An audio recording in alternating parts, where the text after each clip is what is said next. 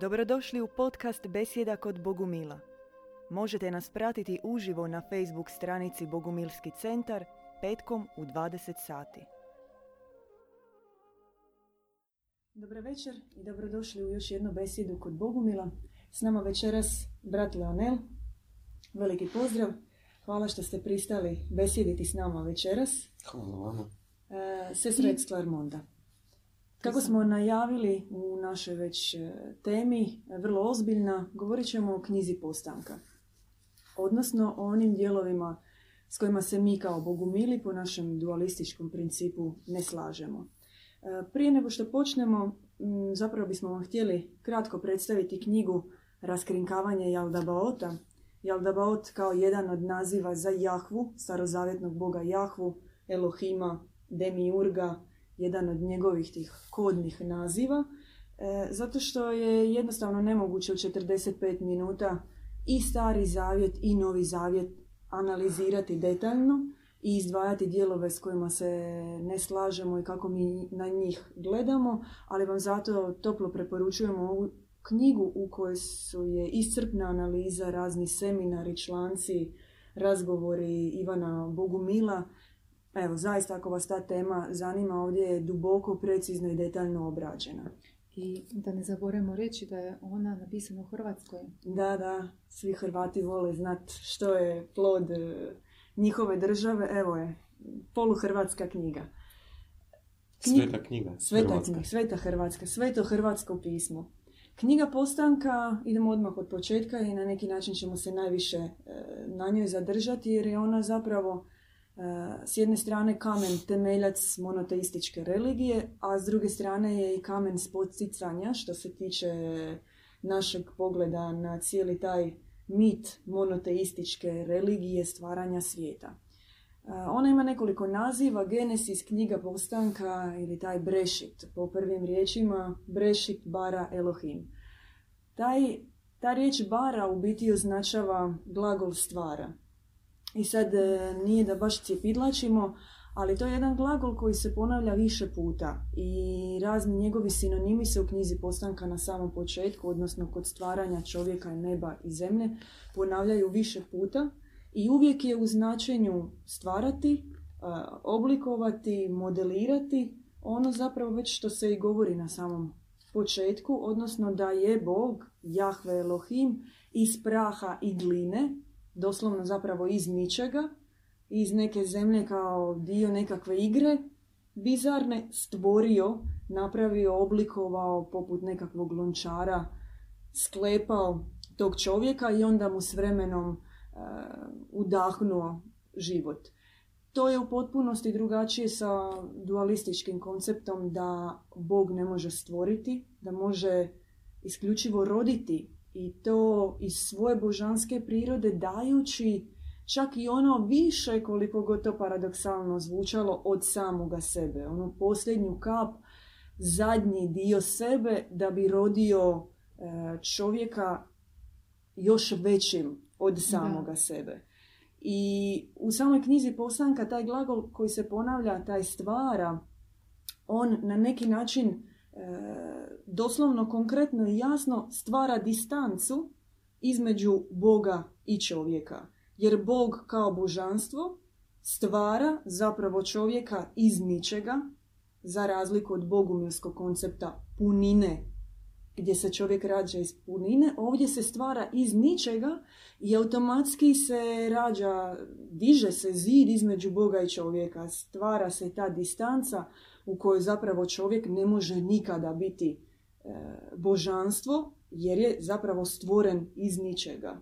I to je trauma zapravo. To je zapravo jedna frankensteinska verzija u kojem se stvara nešto što je živo, ali zapravo nije živo u svojoj punini, nekakav hibrid e, i zombijevska verzija čovjeka, jer s jedne strane se daje ta pretpostavka da je Bog savršen, da je on hmm, po svojoj prilici božanstvo, no s druge strane stvara čovjeka koji je takve prirode tvarne, materijalne, raspadljive, e, kombinacije nekakvog praha i gline i automatski drugačiji, otuđeniji od Boga s kojim jednostavno se postavlja onda teza da sam čovjek ne može nikada biti ne samo nalik tom Bogu, nego isti poput njega, nalik svome ocu, poput svoga oca.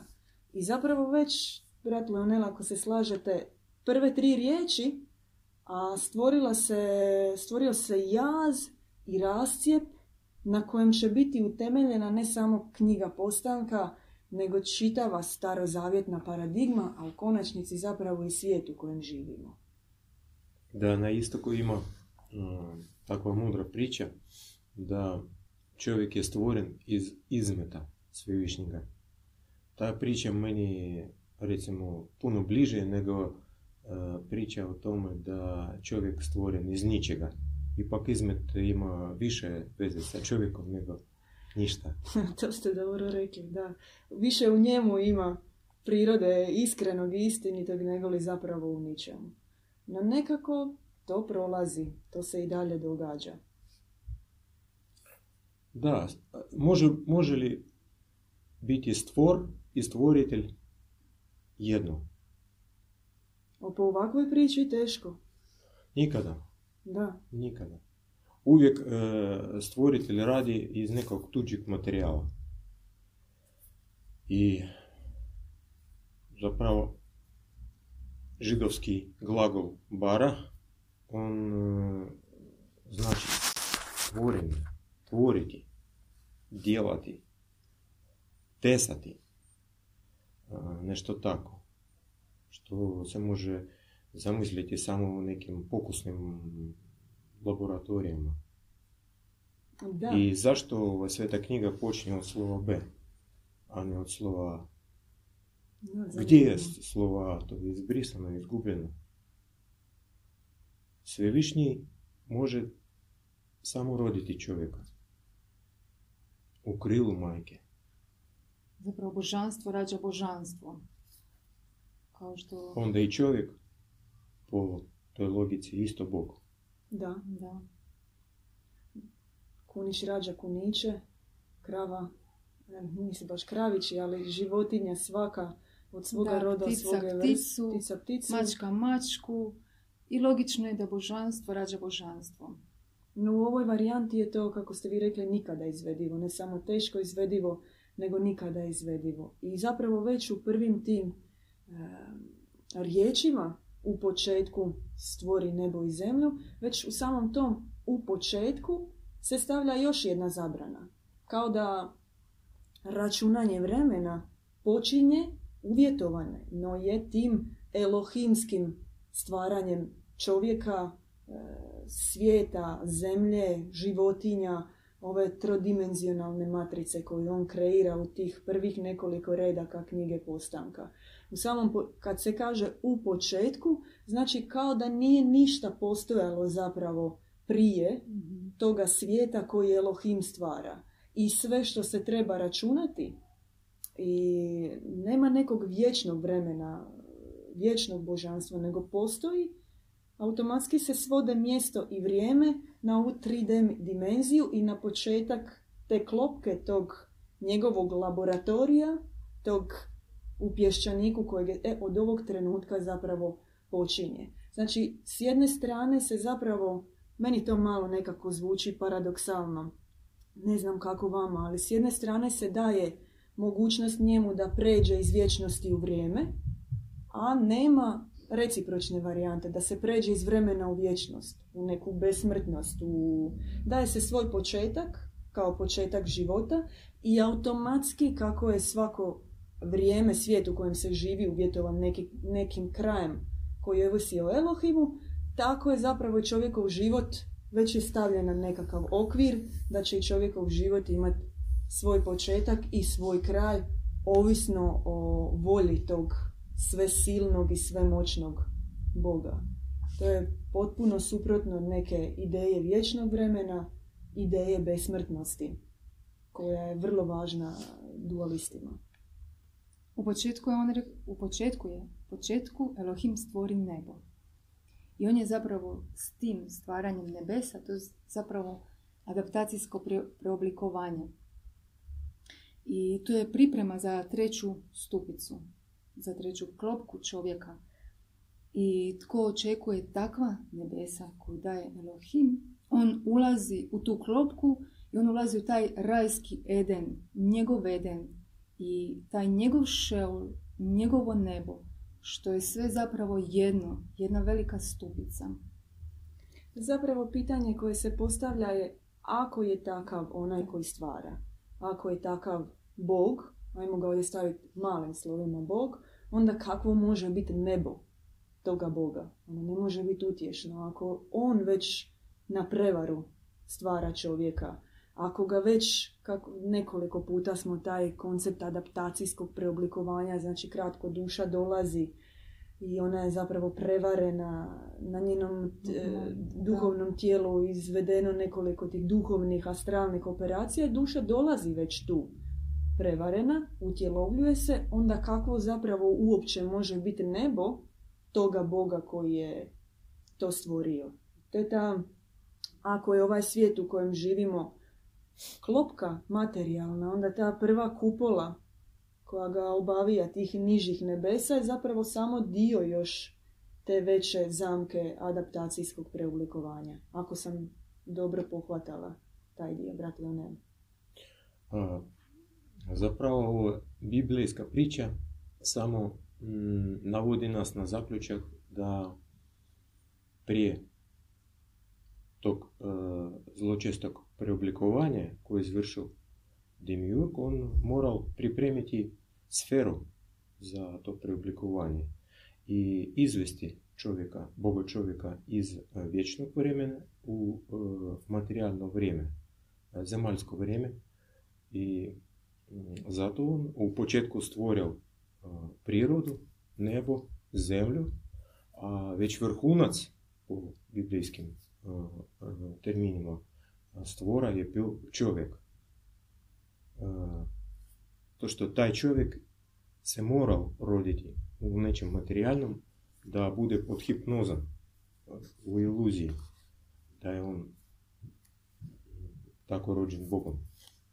Da, i zapravo prve upute koje se daju svom stvoru, kojeg on stvara na zemlji, dakle nabraja životinje, ptice, ribe, morske i tako dalje, kaže prvo vladajte, dakle nema ni riječi o harmoniji, nema ni riječi o preslici raja na zemlji, dakle da bi zemlja trebala biti samo izokrenuto nebo dobroga Boga, u ovom slučaju ona je izokrenuto nebo, ali kakvoga Boga? Takvoga Boga koji kaže vladajte.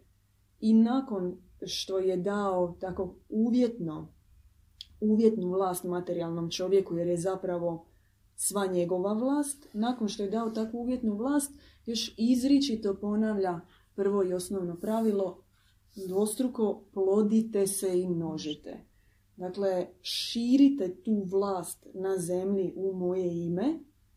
To su vrlo imperativni glagoli, oni ne uključuju u sebi nikakvu slogu, jednakost, bratstvo, stvaranje boljeg svijeta. Oni uključuju vlast i to neku vrstu, ako to možemo tako reći, izvršne vlasti, dok je sudbena vlast Elohimova vlast. Njegova stoji iznad svega. Znači to je kao nekakav igra gdje taj igrač stoji nad pijunima. Pijuni koji su živi igraju, ali u svakom trenutku taj igrač, kako mu ime kaže u knjizi Postanka, uvijek sve silni, sve moćni, Elohim kao zbroj svih tih suma Elohima, taj pantokrator, odnosno sudac, vlada nad svim tim. Meni je posebno bilo zanimljivo u knjizi Postanka kako je on prikazan, odnosno kako je on čak i na neki način izostavljan. Izostavlja se njegovo prikazivanje. Mi nikad ne znamo, zar ne, brat Leonel, njegovo lice.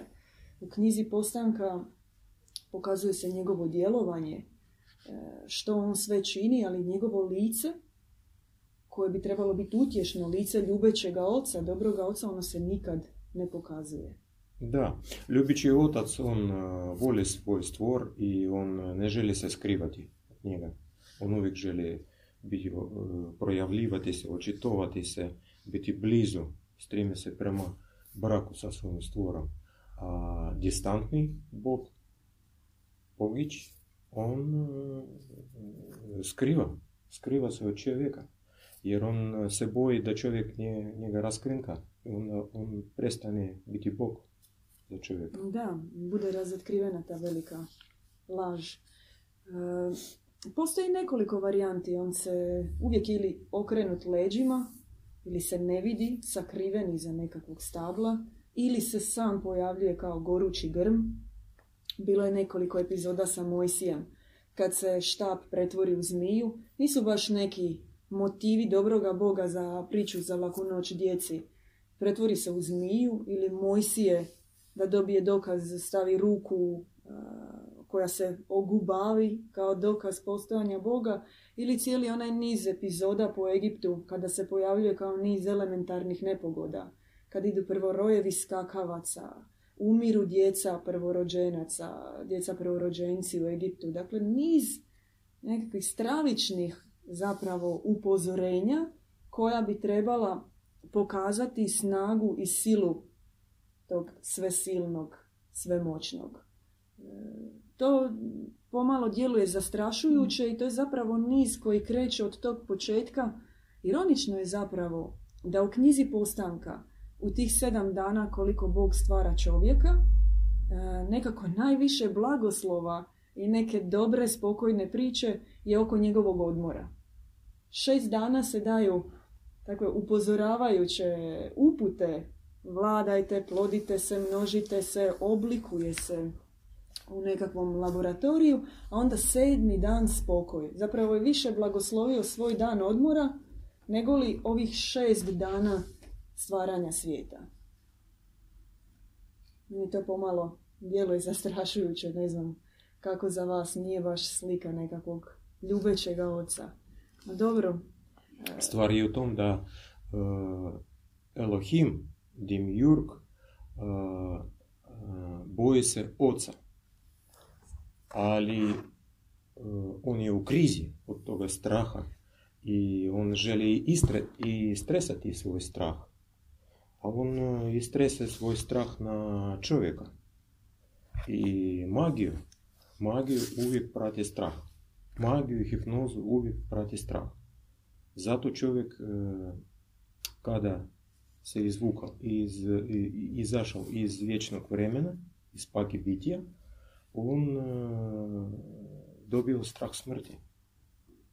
Od besmrtnog je postao smrtan. Jer na njega je prešao hipnoz Dimjurga, hipnoz stvoritelja.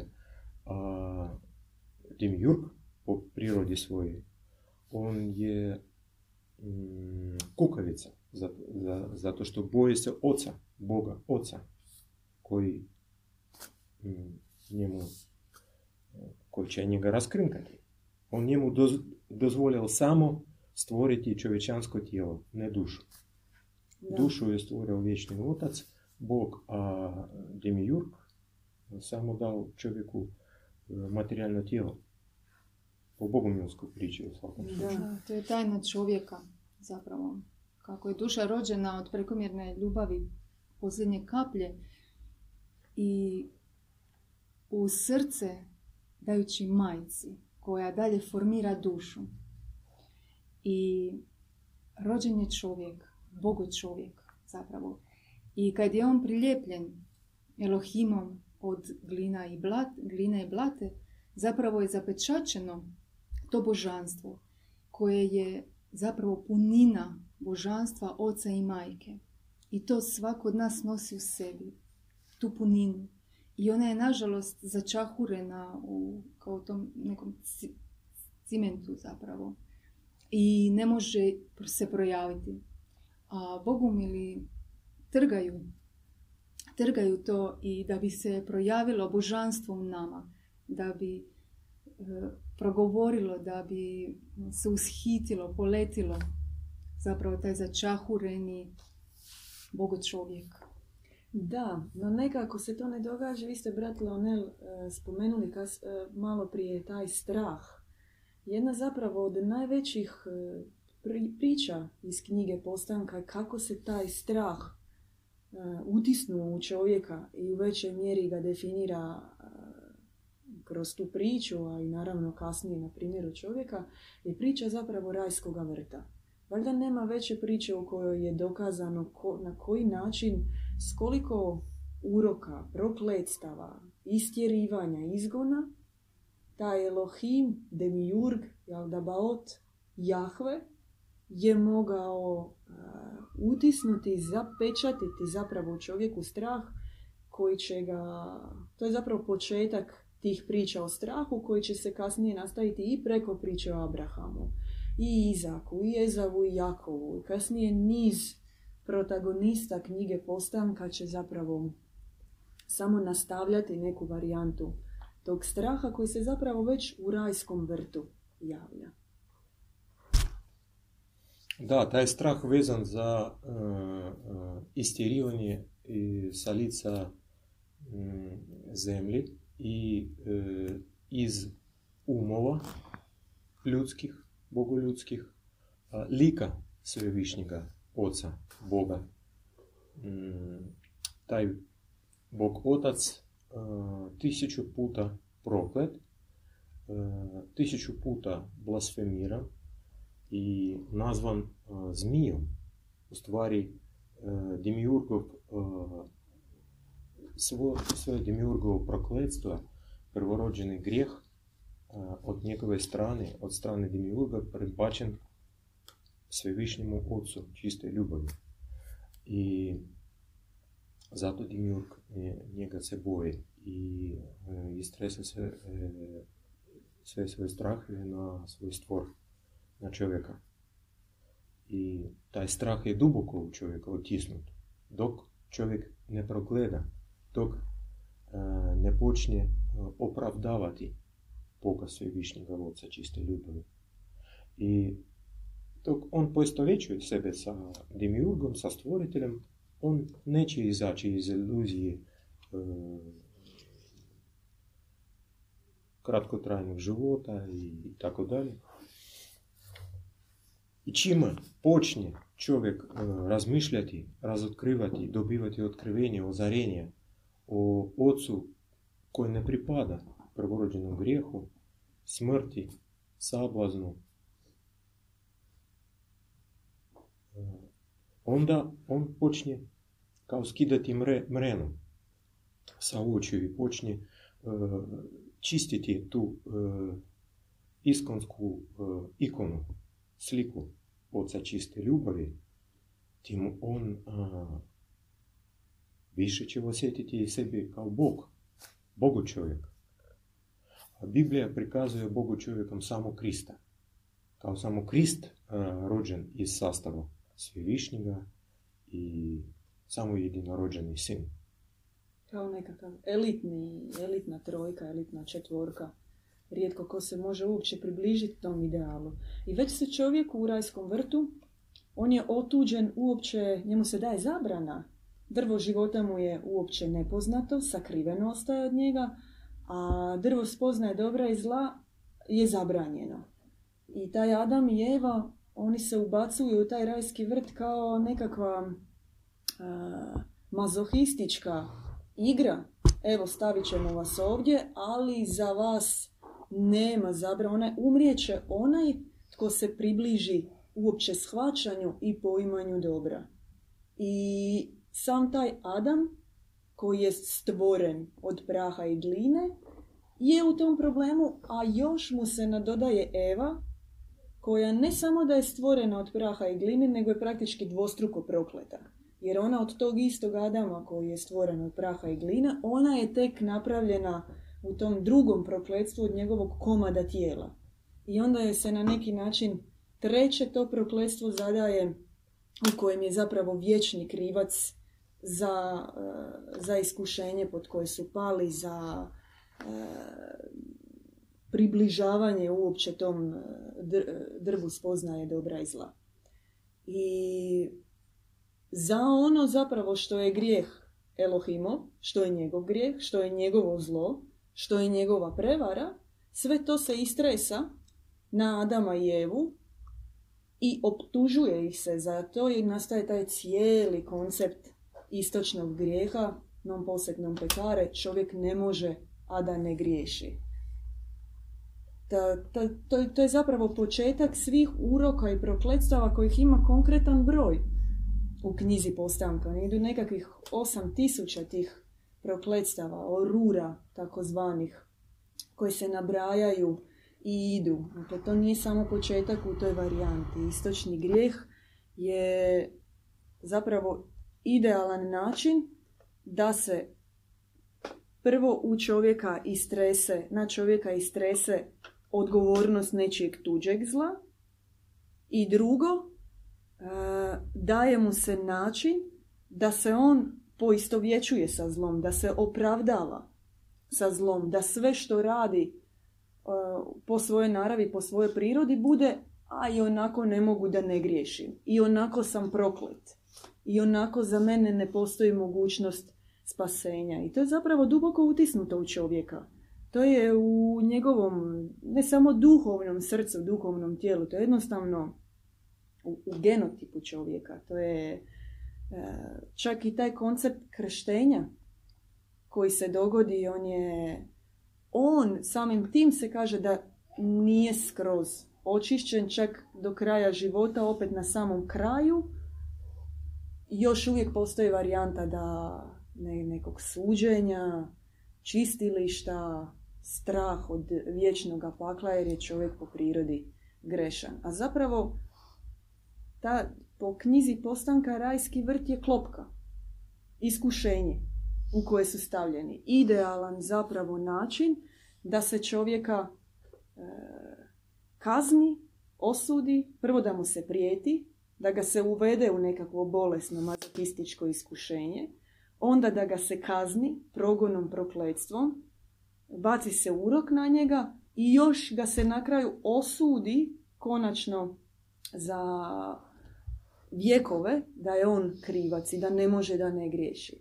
A s druge strane, Bogumili zapravo gledaju na priču o rajskom vrtu kao na mogućnost izbavljenja i oslobođenja koju daje dobri otac. To je i trenutak progledavanja ujedno. Oslobođenja i bijeg od, od tog prokletstva Elohima. Na primjeru, recimo, bogumili imaju pogled na Adama nakon izlaska iz raja, kao na jednog novog Adama. Prvih zapravo sto godina on se posvetio klanjanju. Zar ne?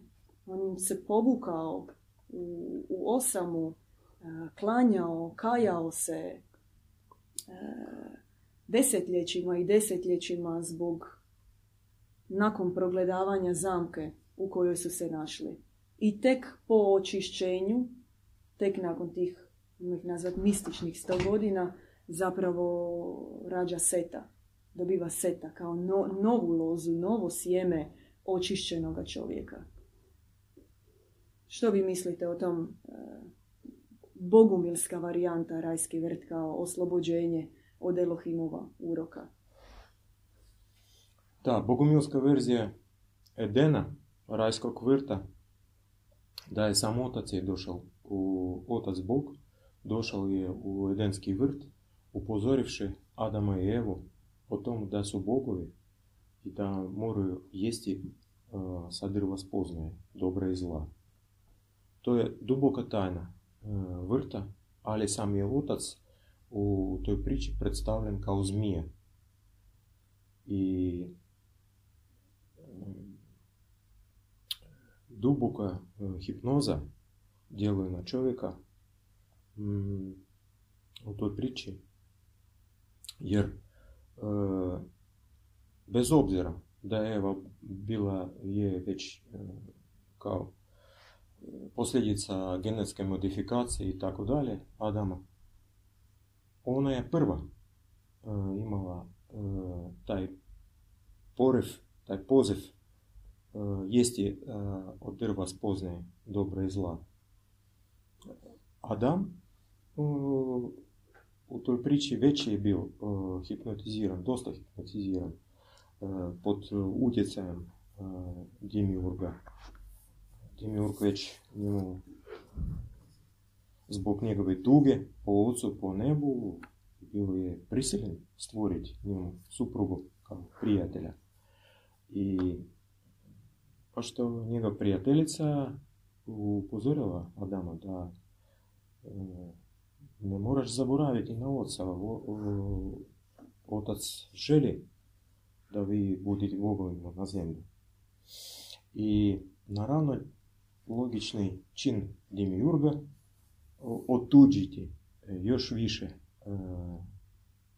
Adama i Evu od e, sebe predstavivši ih ništavilom, predstavivši ih tuđim Bogu. I zapravo tog trenutka je Demiurg i Adam su neprijatelji. Da, vrlo izravni neprijatelji. Vrlo izravne su neprijatelji. Zanimljivo, jako zanimljivo. Zapravo, kako ste rekli, on je hipnotiziran. Na neki način Adam kao koji predstavlja čovjeka i fantomiziran, ali to nije konačno. On je fantomiziran, ali nije e,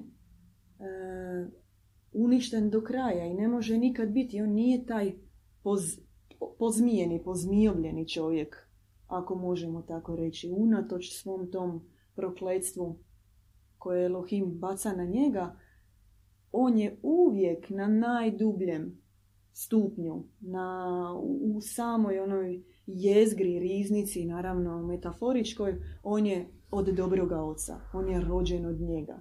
I sva ta e, iluzija koja se stvara, sva ta nakalemljena slika prvo oblikovanog čovjeka, onda oblikovane zemlje, svijeta u kojem se živi, oblikovanog neba, adaptacije i čovjeka i neba i zemlje, ona je vanjski sloj, no unutrini je taj e, čisti od dobroga oca rođeni zapravo čovjek koji se treba osloboditi od klopke ovoga, te matrice, te iluzije koju je stvorio Elohim. I to zapravo nije samo pitanje religioznosti ili nereligioznosti. To, je zapravo, to su uvjeti ovoga svijeta, uvjeti društva u kojem živimo. I da ironija bude još veća, postoji knjiga koja to sve potvrđuje. Taj traumatični čovjek koji bježi sa žrtvenika, koji prvo bježi iz rajskog vrta, zatim cijeli niz priča ustajanja brata na brata, zavjere, koji su ti efekti tih zmiskih, loših, crnih postupaka. To su uvijek e, zavjere, intrige, klopke, iskušenja. Dobri Bog, on kako može iskušavati, dovoditi do ultimativnih iskušenja kao što je žrtvovanje vlastitog sina, kao potvrdu svoje ljubavi. Posljedično tome grehocentrizam, to vječito E, malodušno samooptuživanje, e, ucmoljeno kajanje zbog tog nametnutog osjećaja krivice. Cijeli svijet koji se gradi na kraju na tome lažnih idolata tema bitke jednih protiv drugih e, je zapravo sumanuta ta potjera jednog miša za drugim u tom laboratoriju koji je on kreirao. I svi primjeri na koje mi nailazimo u knjizi Postanka su neka varijanta zapravo toga.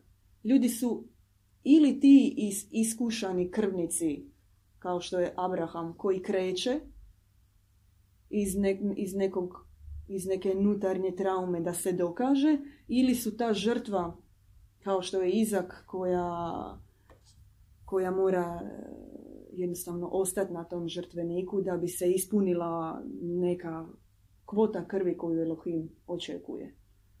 Zapravo jedna vrlo e, bolesna igra koja se događa u toj knjizi postanka, u kojoj nema niti jedne afirmativne riječi, niti jedne e, priče o odnosu oca i sina.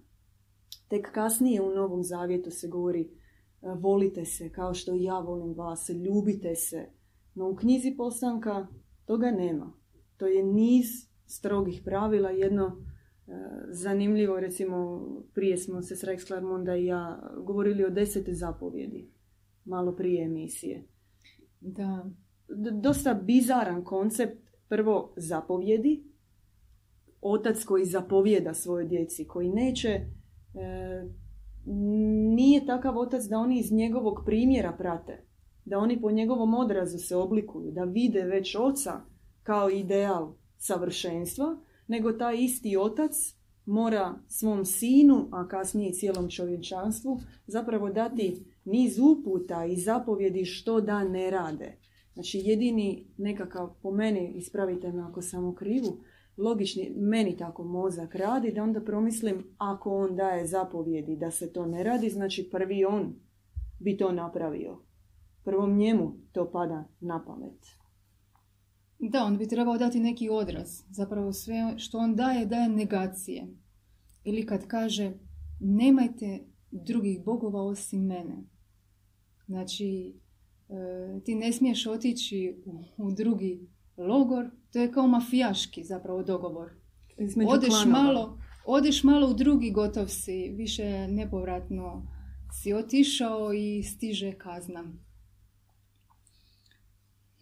Da, I sa svim tim što on kaže, ne činite to, ne činite to, zapravo s tim on blagoslivlja da upravo to činite. jedna zapravo čudna kombinacija zapovjedi, kazne, uroka, prokletstva Prokletstvo. koja da. se ne mijenja e, cijelo to vrijeme i koja se nastavlja kroz cijeli zapravo taj e, stari zavjet i onda ne samo se nastavlja nego raste po stupnju. Raste broj krvoprolića, raste broj žrtava, e, raste broj tih zapravo priča u kojem je vodstvo koje nudi Elohim, taj demiurg, zapravo upitno.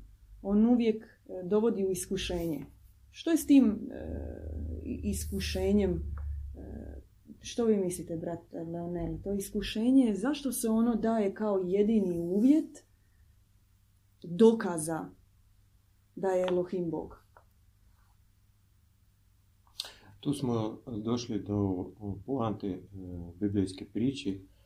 Tko je uopće taj Bog, stvoritelj i e, čiji interes on zastupa? Mhm. Ili to zle snage ili to dobre snage? I zašto on e, stvara čovjeka po svojoj slici i prilici i daje odraz čovjeku u stvari cijelom suvremenom društvu živjeti po takvim zakonima kao što e, on od, e, izgrađuje svoj odnos prema čovjeku. I u biti, samo zahvaljujući našem ocu e, čiste ljubavi, koji neumorno šalje na zemlju svojih pomazanika, koji pokazuju primjer čovjeku kako se treba ponašati, kako služiti, kako ljubiti, kako voliti, kako mm, začimati, kako rađati. I samo zahvaljujući tim pomazanicima e, život još opstaje na zemlji. I zahvaljujući te lju- ljubavi. Ako ne bi se upletao naš otac u naš život, e, davno ne bi bilo naše planete. Naša Da. planeta. I to je zapravo prekrasno opisano u toj e, priči u Edenu u rajskom vrtu. On nas toliko voli, toliko nas ljubi, da dolazi po nas u taj svijet stvorenja, sisavaca, primitivnih, e, oblikovanih tih hrčaka koji su u tom laboratoriju koji se vrte, da bi nas izvukao natrag, da bi nam pokazao da njeg- njegova ljubav je tolika da će na neki način i žrtvovati samoga sebe, pobrinuti se za nas, dozvati nas, dati nam šansu i da, da, da, da se ponovno rodimo. Da se ne samo preobratimo i preoblikujemo, nego zaista da se ponovno e, rodimo.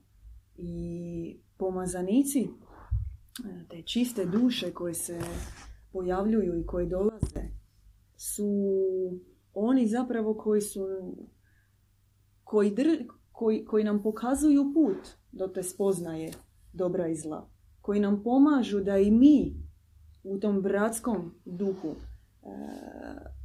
kušamo, blagujemo sa drva spoznaje dobra i zla. Da, da, presko, da, da ne vidimo, da ne budemo prestrašeni, da ne vidimo taj zid, zabranu koja je tako zapečatirana u tim slovima koji kažu nemoj kušati od drva spoznaje dobra i zla. To je uvijek takav zid i takva granica koja čovjeka koči da bude hrabar, da bude odvažan, zato što iza njega stoji ta sjekira vječnog prokletstva koja je uvijek utisnuta u njemu. I on jednostavno se ne može ozariti, ne može vidjeti novo nebo, ne može vidjeti sebe kao novog čovjeka i ne može krenuti ka novim spoznajama, jer je uvijek taj strah i zabrana koja mu stoji uh, od tisućljećima zapravo već, no to je moguće. I to je na neki način ta hipnoza, ona, ona pada ko magla se raspršuje. Čini se u trenutku kada je duša uspavana da je to zaista istinska, prava slika koju vidi, no ta magla ona se, ona se raspršuje. Od... Imamo jedno prigodno pitanje. Aha. Znači, kaže, ako je po bogumilima Edenski vrt klopka, a stablo spoznaje je dobra stvar, tko je onda ta zmija koja nagovara Evu da kuša jabuku? Dobro pitanje. Bogumilska priča govori da mm, Biblija je e, pomiješana knjiga i u stvari e,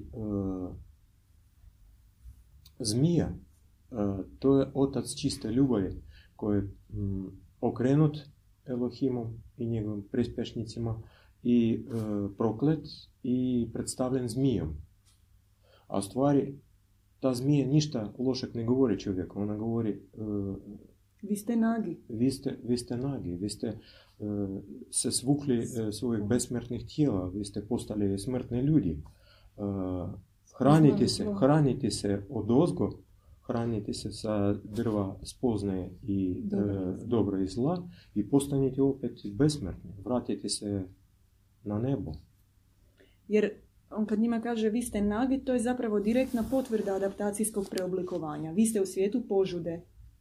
Da, Vi nak, ste- nak to je u prijevodu zmije. Da, da. I znači vi ste dio tog svijeta, vi ste dio požude, vi ste dio uzurpacije, vi ste dio li- licemjerja, dvoličnosti, gnjeva, optuživanja tog svijeta koji će u konačnici, na kojem će kasnije zapravo Elohim graditi svoje čovječanstvo. On na traumatiziranom Abrahamu kasnije kaže od tebe koliko ima zrnca pijeska, toliko će biti ljudi. Od tog jednog Izaka koji je traumatiziran vlastitim ocem. I ta trauma čovjeka i oca, ona ostaje. Ona je uvijek bila, recimo, zanimljivo predmet mnogih književnih dijela, romana. Uvijek je bila ta problematika preko lika oca. E, Ostaje taj ožiljak, duhovni ožiljak e, traumatiziranog čovjeka koji zapravo već počinje tu u, u rajskom vrtu. No, ovaj život, on se može očitovati kao ne samo iscijeljenje od, tog, od tih duhovnih ožiljaka, ne samo očišćenje od svih duhovnih operacija, ne samo kajanje za sve to što se prošlo, kako je sunčani Adam to radio, nego može biti zapravo direktan ushit, ushićenje, oslobođenje, preobraćenje, jedan novi život koji zapravo je jedini istinski, autentičan život koji čovjek može voditi. I takav autentičan čovjek od autentičnog istinskog Boga može se okrenuti i onda jedino i autentičnom nebu. Tek otkrivenjem čovjeka mu se, otkrivenjem Boga otkriva se čovjek i njegova misija e, odlaska na istinsko nebo. Ne na ovo ni- nisko Elohimovo. nebo Elohimovo koje je kupola koja je zatvorila svijet, nego probit zapravo e, Tu zamku njegovu. da, Imamo još pitanja. Mhm. Možemo kratko, još nemamo puno vremena. može da.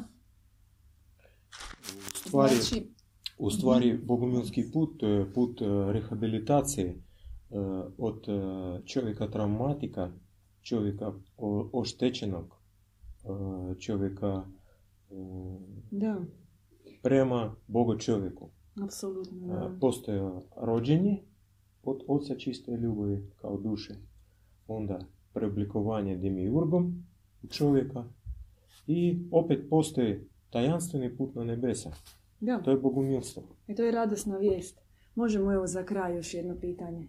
E, možete malo pojasniti kako prepoznati razliku da li je nešto dobrog Boga što činimo ili smo zavedeni u zamku i to bude u biti prikriveno zlo. Kako prepoznati razliku između dobra i zla. Dar trezvenosti.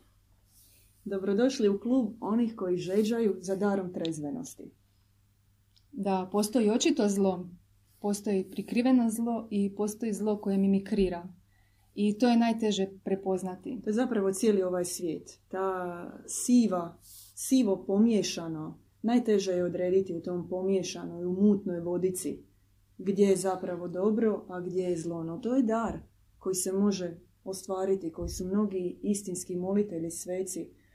Govorili smo o majci u Frozini, e, koji naš djed Ivan Bogumil vrlo konkretno govori o daru trezvenosti i kako ga dobiti. I daru razlikovanja duhova. Da, dar razlikovanja duhova na koji se poziva svatko tko staje na duhovni put. Dakle, onaj tko želi, tko vapi, tko žeđa zaista raspoznati između dobra i zla, znati razliku, vidjeti taj toliko uski put da sve lijevo i desno je zapravo opasnost e, i s lijeve i s desne strane opasnost je zla, ići tim putem trezvenosti i razlikovanja dobra i zla, znači ići istinskim e, uskim putem koji je moguć.